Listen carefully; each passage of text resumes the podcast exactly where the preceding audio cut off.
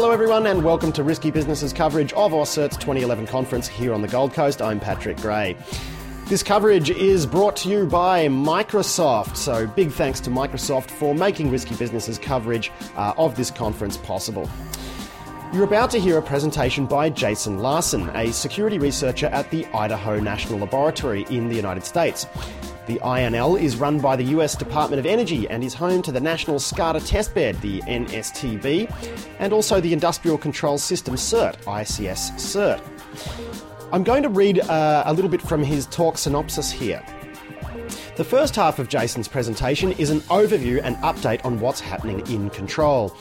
In most cases, simply sending properly formatted commands to the field equipment is enough, but there are cases when this does not achieve the attacker's goals. If the field equipment contains sanity checks, the attacker needs sub second control, or if he simply wants to hide, he will invade the field equipment.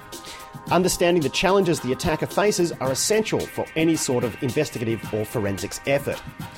The second part of Jason's presentation will cover attack and forensics of the embedded systems used in industrial control systems. Now, we were a couple of minutes late plugging into the, the mixing desk in this talk, so we'll pick up Jason's talk just a few minutes in. Here it is.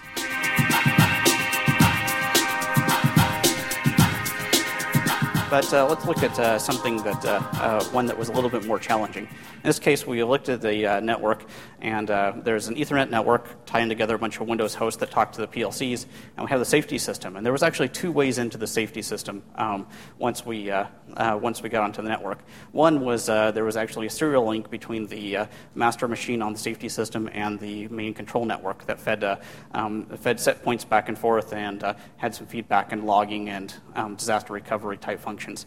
And uh, we, could get it, uh, we did get across that serial connection. Another way that, uh, um, that we could hack into the system is if we got code execution out on the PLC, and the two uh, PLCs were tied together on the same field bus um, because the safety system and the uh, main control system fed off of uh, some, some common smart sensors.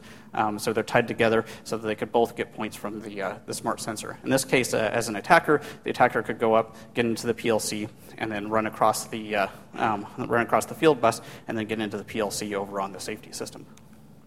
Um, so if we're looking at hacking embedded systems in general, then uh, most modern embedded systems are just a bunch of microcontrollers chained together with serial ports.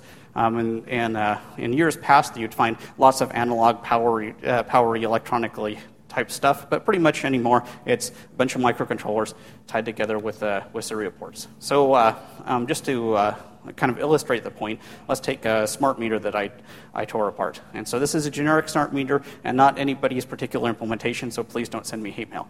Um, and, uh, and in this slide, I've removed the uh, circuit board, so, so please don't send me hate mail either.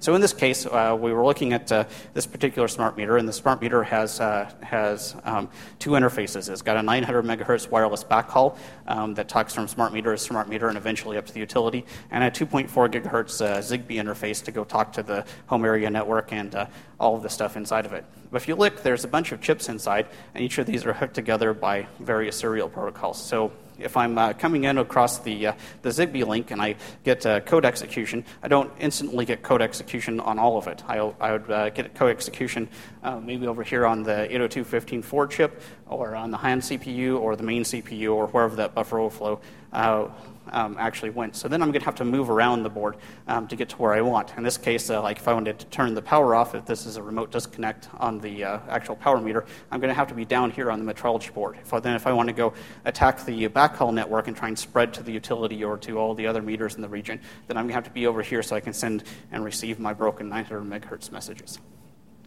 Um, but if you look at each one of these, each one of these is going to be a different microcontroller um, by a different vendor or maybe a common vendor um, hooked together um, across the serial line.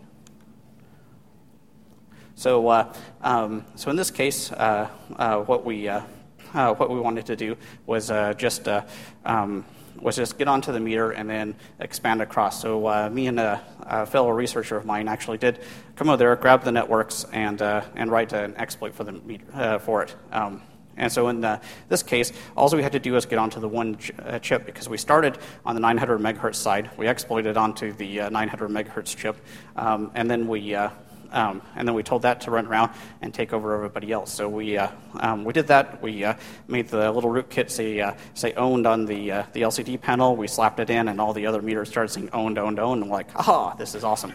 Um, so the um, so then we started uh, mod- actually modeling the worm and uh, seeing how quickly it would spread and uh, and that type of stuff. And we used the very scientific thing of my apartment at the time is right there where it says duck head. Um, so uh, we didn't do uh, anything terribly scientific with the spread. Um, but uh, um, if, if somebody comes over there and now we have now we have worms and we have fraud and that type of stuff, and somebody were to come in and grab a meter and say, hey, I think there's a worm on this, or I think that somebody uh, made my power bill higher than it was supposed to be, and you should help me. Um, so, in order to actually start doing forensics on these devices, then we need to understand exactly what the uh, what challenges the attacker had to uh, had to overcome in order to um, successfully build a, uh, to build such a worm, um, or uh, modify the bill, etc., and uh, um, what he had to do. So this knowledge really isn't covered in the current literature, so I'm going to run over, um, over some of it. So uh, most embedded systems, it's hacked like it's 1999. Um, when I first learned to do binary exploitation, I thought it was hard back then, but now I, th- uh, now I look back and it's like, ah, that would be um, totally a vacation. So uh, in most of these embedded systems on the little chips inside of them, um, they lack a kernel. They're not uh, what a computer science guy would actually call an operating system. So it's all uh, running in a single um, in a single address space. Um, so all you have is user mode or kernel mode, depending on how you look at it. There's no memory protection. Most microcontrollers, any byte of memory can, can be read, write, and execute all the time. And hardware, most of the time, doesn't even support read, write, and execute uh, um, permissions. Um, there's no virtual address space, which means there's no virtual address space randomization, and uh, none of that type of stuff. There's no data execution protection.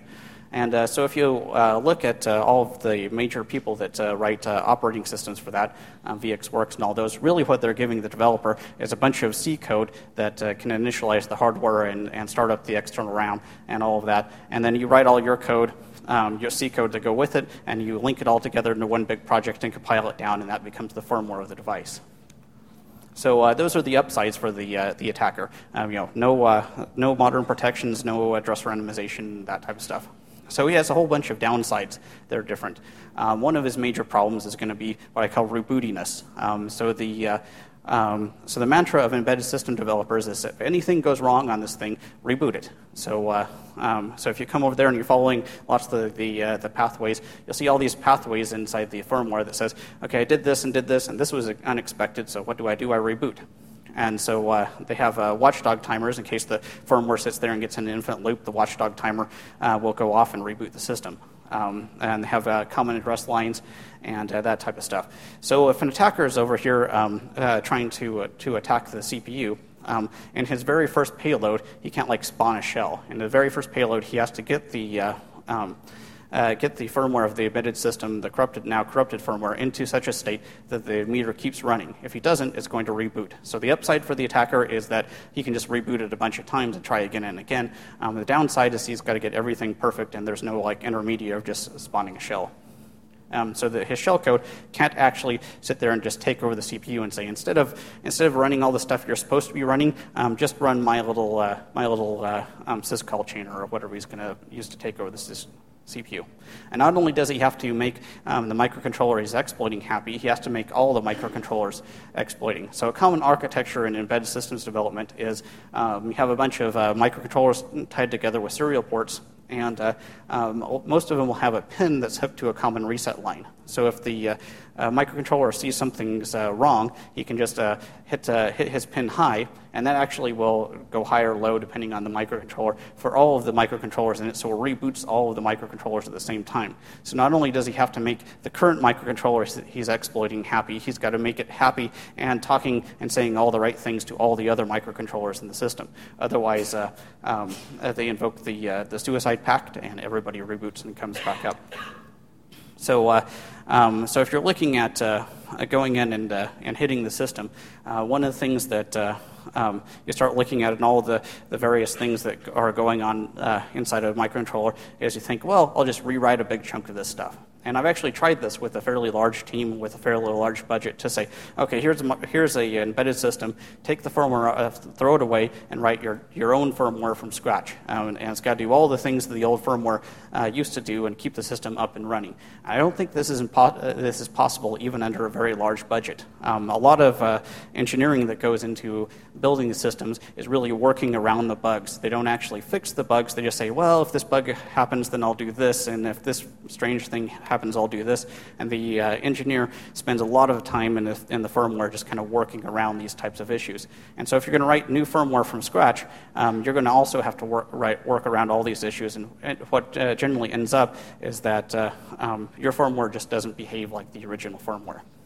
So, uh, in almost all cases, the attacker um, is going to modify the existing firmware and not rewrite it from scratch. So, uh, which comes to uh, the next problem for the attacker is uh, um, how do I give my rootkit uh, CPU cycles? So I've got this, uh, um, this firmware that's running in there. I've got my evil stuff that I want to shove into it. Um, and uh, how do I hook it in and give it CPU cycles so that my evil stuff can actually run?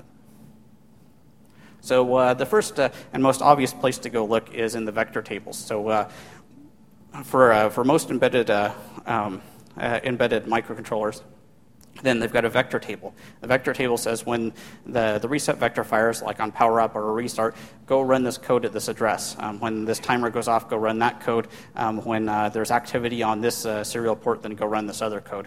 Um, and this is uh, the closest the attacker can get to uh, actually have an API he can go look up and deal with right off the bat. Um, so uh, one of the things the attacker can do is hook the vector table. You can come over there and say, well, I want my rootkit to run every time there's a message on port 4. So you can just go to the, uh, the port 4 entry in the vector table, um, point it to his code, and then his code can run, and then call the original port 4 vector and just chain off the, uh, um, chain off the vector handler itself. Um, the, uh, the second most obvious thing to do is uh, going to be hooking the main loop. Um, in that case, most, uh, most programs and, uh, mic- and microcontroller firmware is no different. Generally, you start up on some init, um, and then you have a, a, messaging loop that says go read a message off of one of the various serial ports, process the message, and then come back and do it again. And do that forever. And so uh, the attacker can look through the firmware, um, go find uh, some obvious place in there, and just hook into the main loop. So during the main loop processing, then he'll get his, uh, um, he'll get his uh, evil stuff to run. So, uh, um, so the next problem that the attacker um, has to deal with if he's going to be effective inside, uh, inside the device is, um, is inter-process communication.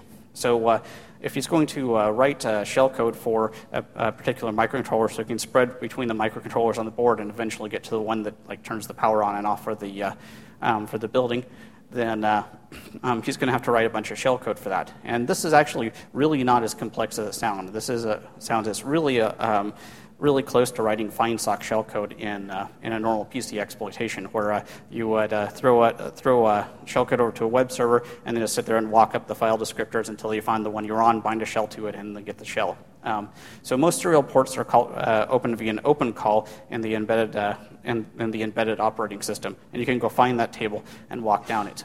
Um, another thing that they, you can do is you can go write the UARTs. So if you have your, your microcontroller sitting on your board, um, then uh, they'll have hardware acceleration for a number of serial ports. So there might be four UARTs on a particular one. So um, those UARTs are mapped into particular chunks of memory. So if you want to go read and write from the UART, all you have to do is go read from a particular part of memory. And every time you read a byte off that particular chunk of memory, then uh, um, it reads one byte off the serial port. If you want to write to it, you just write a byte to, that, to, the, to the other uh, chunk of memory, and it goes off on the serial port. Um, so uh, you can just walk through the known addresses for that particular microcontroller for those UARTs and sit there and read and write. Um, the problem for the, one of the problems that, uh, the attacker is going to run into really fast is what if the um, the uh, person that wrote it um, uses something that's called uh, bit banging. So uh, if you have a if you have a microcontroller and it's got three hardware accel- uh, accelerated um, UARTs on there, but you want to talk to seven devices, then uh, um, you have to use some of the other general purpose pins and just go and turn them on and off in the appropriate order that makes it look like an RS-232 or an SPI connection or that type of stuff. Um, in that case, he's, he, he's pretty much is, uh, is forced to go and walk down through, uh, through all the, the various file descriptors and figure out how the, um, uh, how the uh, um, operating system um, actually implements those. So uh, as he's doing this here, he's going to have to do this multiple times. So if he's uh, the attacker's out here where the uh, network card is and says, "Oh, hey, TCP/IP stack, here, have my big payload and give me code execution," and he gets code execution on the uh, the microcontroller that's running the network communication, you may have to exploit his way onto the main CPU, then to uh, say the backplane CPU, so we can get across the backplane to some I/O CPU that actually has momentary control over the pin that does whatever he wants, that turns the pump on and on and off, and that type of stuff. So an actual chain of things, then uh, um, if the attacker wants, uh, has to get all the way to the end pin, he may actually have to exploit um, several different uh, embedded processes in order to get there. Um, in most cases, the attacker will just have to get uh, one or two hops deep, um, and then he'll send properly formatted serial commands to the next CPU to do whatever he wants. And that's going to be fast enough. Um, so uh, um, so uh, the problem that he's got with that is uh, back to the rebootiness. Um, if you've got, uh, like here, where I may have to take over four CPUs, if I mess up on any one of those four P- CPUs or it gets a message that it doesn't like, um, chances are one of them is going to grab that message and then hold the reset line down. The whole thing reboots. The attacker doesn't, uh, doesn't get uh, um, control like he wants. Ooh, next. So, uh, um, so if we're looking at, uh, at this for the attacker, he's got to, uh, if he can't rewrite the whole firmware and actually make it work out, that would be, um, especially doing four of them for a particular hack, that would be um, kind of an infinite time sink. I don't think you're ever going to actually see that actually in the real world where an attacker rewrites the whole firmware for, for four of them. So uh, what he has to do is figure out how to get uh, um, the original messages back across. So he's got one microcontroller talking to the next microcontroller, and it normally talks whatever protocol the, the uh, programmer decided to make up for, uh, for passing messages back and forth. And uh, um, he's got to tunnel those original messages over the, over the top. So with his exploit, he's got code execution on both sides, and uh, um, usually what most people would try first is, oh, I'll just take over the CPU or I'll take over the serial line and I'll just only, only talk back and forth to my rootkit. Except then uh, um, some uh, process on the uh, microcontroller will say, hey, I haven't gotten a message in like forever. Let's just reboot this sucker. Um, so he's got to tunnel them over. So um, one basic approach that the attacker can take is actually take his rootkit messages and then have a um, take over the serial uh, communications entirely and say rootkit message, rootkit message, rootkit message, and just put some identifier that's going to embed um, the original message inside the rootkit protocol. Um, and then he can hand that uh, new that uh, original message back off to the process that wants it, keeping all the microcontrollers happy and everything up and running. Um, a second approach is protocol interleaving, and that's where the attacker um, uh, hooks himself into the message processing loop and just adds a new message type to the protocol. Most, uh, most protocols or header stacking protocols uh, that uh, you expect you know, some type field in the protocol. In this case, the attacker would just go to the case statement or whatever else that uh, processes a message and say, I have a new message type, it's message type 19, and this is my rootkit message. Um, the upside of, uh, of doing protocol interleaving is that the attacker, um, if attacker messes up, then uh, normal messages are going back and forth across the serial port, keeping everything happy, and giving them a chance to re-exploit without having a full reboot on it. Um, so, uh, um, so uh, powerful attacker can actually do a much better job. Um, uh, so, uh, um, if you go look at uh, somebody that's doing, say, protocol interleaving, they're going to have a, a, bunch of headers that they've, they, they've stuck in there, and then they just stuck in a, a new message type. In this case, the attacker, um, there was a normal message type 4, and the attacker took a new message type FF, and he puts some data inside that message type FF. Um, but a powerful attacker could actually do better. Um, so uh, if, you, if you go play with things and you follow code pathways up from reboot um, back to the processing loop, um, you, you find that uh, um, certain fields have to be maintained in order to keep this microcontroller happy. Um, and uh, um, other, uh, other fields really don't matter. They're actually part of the data, and they can be gone away. They can be uh, done away with. Um, so uh, um, a more powerful attacker um, could use something like redundancy coding to preserve the artifacts in the serial protocol um, while putting arbitrary data back into it.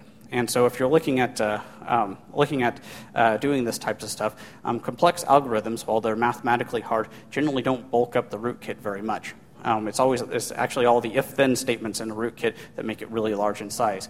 Um, so things like redundancy coding can be used to uh, take a candidate message, you run it through a bunch of algorithms which burn some CPU cycles and a few milliseconds, um, and out comes your message, but it doesn't bulk up the rootkit very much. Um, so uh, once the attacker maps out the message structure and out, maps out the data blobs inside the message structure, then he knows what's usable. So then you can take the, uh, the message plus the offsets plus the coding and then uh, um, make a new message that is actually properly formed for that. And then if you hook the uh, defender hooks up a uh, um, hooks up some leads to it and actually sees stuff going back by, he's not going to see he's not going to see messages like uh, you know um, type one message, type one message, invalid data, invalid data, invalid data for him to uh, to actually uh, um, zoom in on. He's going to see type one message, type two message, type three message, type 16 message, etc., and it's going to be properly formatted. Um, so the next problem that the attacker has is where do you put your rootkit? So uh, uh, most vendors, when they're uh, designing this stuff, actually see extra flash inside of, inside of a particular microcontroller or the external flash as wasted revenue. Um, so if there's extra space in here, and I'm not doing anything with it. This is a feature that I could have a place where I could have added a feature. I could have sold more units, and that would have helped my bottom line. So it's very rare that you actually come and get a uh, um, get a uh, embedded device that has flash that's not full. Um, it's usually almost always full. So if the attacker wants to come over there and shove his rootkit in there, in there he's got to make a, uh, he's got to actually make room for it. So something like Stuxnet is actually the anomaly, where you've got a PLC that's a general purpose program device that had a lot of extra space in it just sitting there waiting to be used. Um, in most cases, you're not going to have that. Um, so uh, um, this has actually led directly to greater exploitability in microcontrollers because we get feature creep. So if you have uh, server NICs, the two major vendors of server NICs both have web servers on their server NICs. So uh, like a lot of the servers in your data center, if you uh, come over there and just change your Ethernet ID, you can actually get to a web server on your on your server NIC while your machine is powered off. So uh, um, uh, so both of the major vendors have actually had had exploitable um, exploitable errors in in their in their NICs. So if you look on the NIC you see the little card there. Most people are thinking, you know, uh, really small, can't do anything. But uh, better, a better way to think about the, the chip that's sitting on your NIC is like a 486 um, uh, they're, they're about that level of power because uh, Moore's law apply, has applied to microcontrollers over time. They're getting bigger and beefier and having more stuff. In that case, then the, uh, for the attacker, even if the uh, machine is off, you just go overflow the buffer, uh, jump into there, tr- tell the machine to, to power, power back on, use DMA to inject yourself into main memory, and ta-da, you win. Um, and then you're really hard to find because nobody can go look for you on the flash. Um, so, but that was a, uh, highlight. So, um, so where can you put his rootkit? There's kind of basic, intermediate, advanced, and, and a lazy approach that, uh, that he can take there. Um, so uh, basic approach is just to dump functionality. Since there's a lot of feature creep inside the firmware of all the various, uh, um, various pizzas, um, he can just go look for little used functions and just dump those off and reuse that, uh, that memory space um, for his own usage. Um, so uh, common place that you would find this are a lot of times things like user interface functions. We've just taken over this embedded device, and uh, if the, the purpose of this chunk of firmware is actually to interact with me, the user, then you really don't want that as the attacker. So, so these can just go. Um, and uh, Flash is Flash. Since uh, everything is uh, read, write, and execute in most microcontrollers, then all of the human-only data can just be easily replaced. For example, if, you, if you're booting the microcontroller and it gives you some sort of nice graphical logo, you can go, just go take that image, throw the image away, and stick your rootkit there. Um, but uh, um, with a basic approach, then uh, um, the attacker is much more likely to get noticed. Because if anybody does go try and log into the device, you just can't log into it anymore, then you can't do that. Or if you expect to see a nice logo and what you really see is a bunch of gobbledygook coming across, you saw that in a bunch of the, uh, the iPhone firmware type stuff, where when you're booting the machine, you saw all the Apple stuff kind of get corrupted because it was reusing some of that memory. Um, then we can go uh, look for some intermediate approaches. So uh, an intermediate approach that uh, they can use is a local compression. So you've got a big chunk of firmware out over there, and uh, most compilers actually do a good job of, of, optimizing each individual function when you write stuff. But they do a really bad job of inter-function optimization. So uh, this function is optimized and this function is optimized, um, but uh, the two functions are almost identical and they do almost identical things. They share a lot of functionality, but the compilers, because um, they defer all that back down to the linker, don't actually, um, don't actually do the optimization very well between the two functions. And so the, uh, um, the attacker can look at the firmware and do a better job uh, than the compiler and re optimize the firmware. Um, in this case, he's going to, uh, um, to be able to prefer, uh, preserve uh, um, total functionality on the firmware so it, it, acts exactly like it's supposed to act. Um, actually, uh, p- uh, programmers that program in C++ use C++ templates. These are these are awesome when you're trying to write rootkits for things because each each variant of the template is pretty much exactly like all the other variants except for some type field. Um, in which case, then they can all be squished together. So, uh, as an example of what the uh, um, attacker can do, this is a um, uh, this is an optimization that some compilers actually do um, called function tailing. And so in function tailing, then you uh, set up a stack frame and you push all your stuff onto there and you execute, execute a bunch of code. And then usually the last thing a function does is pop all the things that it's pushed um, back off the stack uh, and then return to the calling function. Um, so this is an uh, example of function tailing where the two functions um, are sharing a common pop sled and then just jump into the pop sled at the appropriate place to pop off their arguments in the appropriate order. Uh-huh. Um, uh, so uh, if he's actually going to go find um, repeated blocks across the, uh, the firmware, then this uh, turns down into a greatest common size match, um, which is an NP hard problem, um, but is very doable over the size that uh, um, the firmware is. In that case, you go look for all these common things, and a lot of these common things will actually be compiler omits, where the compiler, when you, the compiler says, when I want to set up a for loop, then emit these instructions. When I want to set up a while loop, then emit these other instructions. So you just go through and like, okay, for loop, for loop, for, for loop, squish to one for loop. Everybody jump to the uh, to the same squished for loop uh, preamble, and then you've cleared some uh, cleared some spaces on it. Maybe. Um, so then the attacker, run, uh, attacker that does local optimizations clears rooms, room for uh, his rootkit in, in the actual memory space. Um, but uh, it's actually really hard to take advantage. Well, not really hard, but it's, it's harder to take advantage of this as the uh, as the rootkit writer because what he gets is an image that looks like Swiss cheese. So he's done all these little optimizations all through memory, and uh, and uh, then he writes up his rootkit. Well, he's got to write his rootkit in very, very small little function blocks that'll fit into each one of these little ones, and then hack together, uh, hack together a linker or a relocator script that actually chains all these little memory um, uh, regions together to actually do his uh, rootkit. And this will take a significant amount of time per. Uh, per. So, uh, so sometimes what you get is a, as a lazy, as a lazy um, approach. Um, so for the lazy or unskilled that uh, don't want to spend time recompressing the firmware and making room for themselves, then uh, what they can do is slave one microcontroller to another microcontroller. In this case, you'll see most of the code uh, that's actually uh, um, intact on the on this on a small microcontroller that's doing something that has immediate access to uh, to the to the uh, highs and lows that turn stuff on and off in the field, um, and then a larger microcontroller. And so what the, uh, smaller microcontroller has to do is when it comes over there and it wants to give uh, um, give CPU uh, cycles to the rootkit, it actually comes blocks and then calls on uh, across the serial port to a whole another bigger microcontroller that was easier to optimize. And the bigger microcontroller then takes takes control for a few moments, does what it wants to do uh, do. Um, due to the smaller microcontroller, and then lets the microcontroller resume before the watchdog timer times out.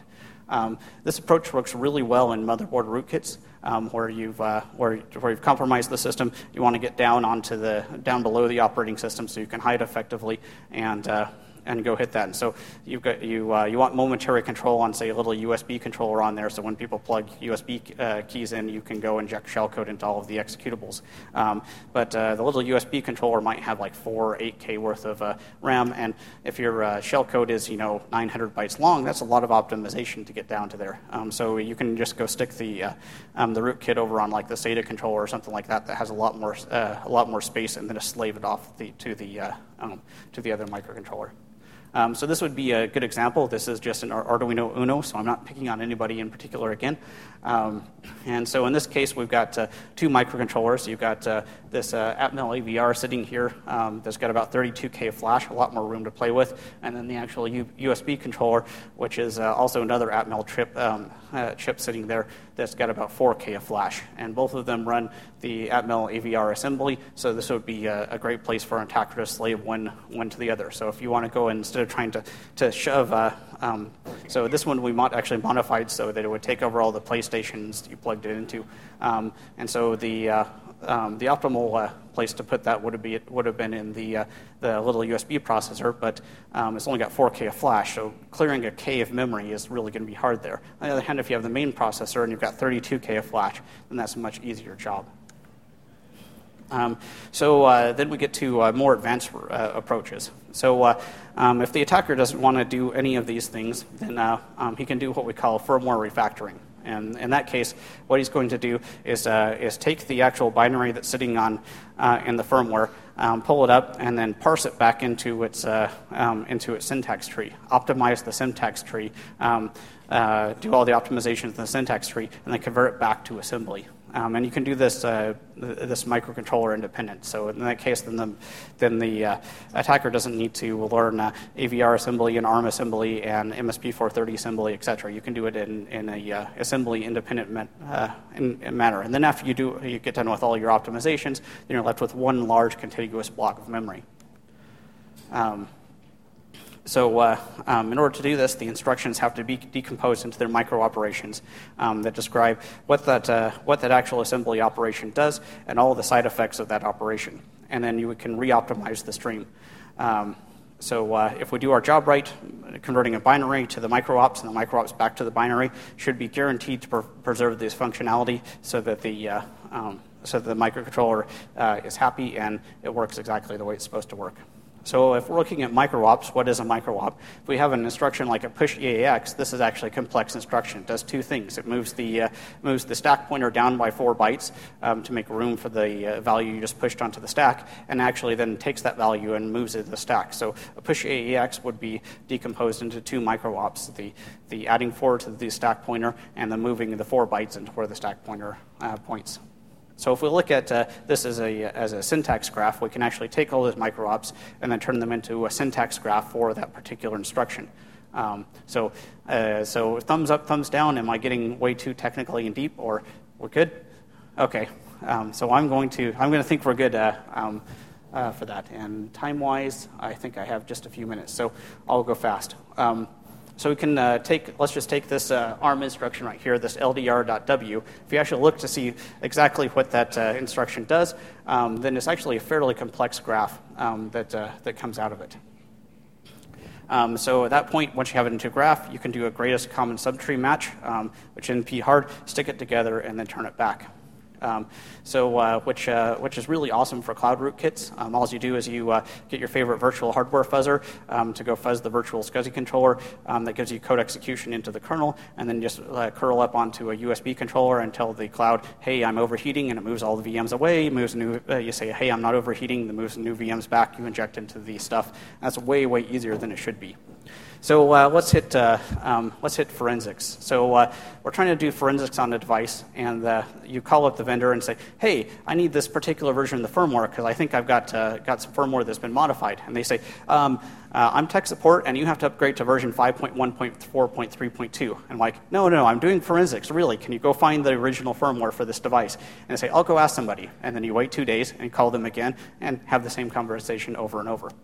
So uh, most of the time, you're going to come grab the firmware either through an exposed JTAG port or um, pull it off to the ex- uh, external flash. Um, and then uh, one of the things you can do, so uh, you want to go spot the rootkit without having access to the original firmware. Um, in that case, you can go turn things back into what I call binary normal form. Every compiler is going to uh, optimize away from the C standard in different ways to try and make this stuff faster and smaller. And the, the chances the attacker using the exact same revision of a compiler um, from the uh, um, uh, from the uh, original implementation implementer is very small. So if we go look at some of these optimizations, like uh, um, like an XOR ECX, ECX is actually zeroing the ECX register, or there's a whole bunch of different no ops. Um, different compiler use different no ops depending on when the when it was made um, then uh, we can actually go look through these. So if we actually look at, say, uh, this is the same executable compiled with two different versions of GCC, you can see up here, then we're just moving three into a memory space, the word three, um, which uh, it is optimized that into a mem copy. But if you go look at a later version of GCC, it's actually optimized that with two moves onto the stack. These are different approaches to, uh, uh, to doing the exact same thing. Um, So uh, if we actually come over there and we run through all the uh, all these variants, and as we're turning the uh, binary into the, uh, the uh, syntax trees, we can op- we can note each one of these optimizations and how these optimizations um, differ from binary normal form, and we can color them on a graph.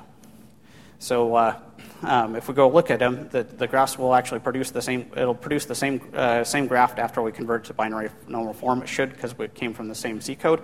Um, but uh, if we come over there and we color all of the uh, various blocks um, with the uh, um, with the differences, um, then, you, uh, then pretty much all you have to do is hold down on the down arrow and show each optimization. And then when you come over there, you'll get a graph like this, where uh, optim- the particular optimizations are only pro- uh, applied to certain chunks of the subgraph. And that, then we know that probably these are the chunks of the subgraph that are actually the ones that the attacker um, stuck there for his rootkit. And we can go uh, reverse engineer those quickly and uh, figure out what the attacker was, up, was up to. Um, so uh, I think I'm right at the end. So I'm going to uh, um, just leave you for uh, uh leave you with uh, food for thought on all of your embedded systems, um, which is um, if uh, this was actually a board out of a windmill, and uh, the windmill manufacturer swore to me that there was no wireless on this board, and the only way to get on and off, on and off this windmill was, uh, was via the, the serial line he provided. But as soon as you pop the top, you see this has got a CC1010 on it, which is actually a 900 megahertz chip, and the little blue thing over here is actually a ceramic antenna. Um, so the chances of your field equipment staying wireless free in the near future um, are very, very slim, and which, in which case you're probably going to be doing uh, um, embedded forensics um, far more quickly than you think you will. And so, uh, as always, we live in interesting times. So I think I, I ran all the way up to and a little bit over, so, um, so uh, um, uh, we have time for just a couple of questions. We have no questions. I did a perfect job. so, yes. Oh,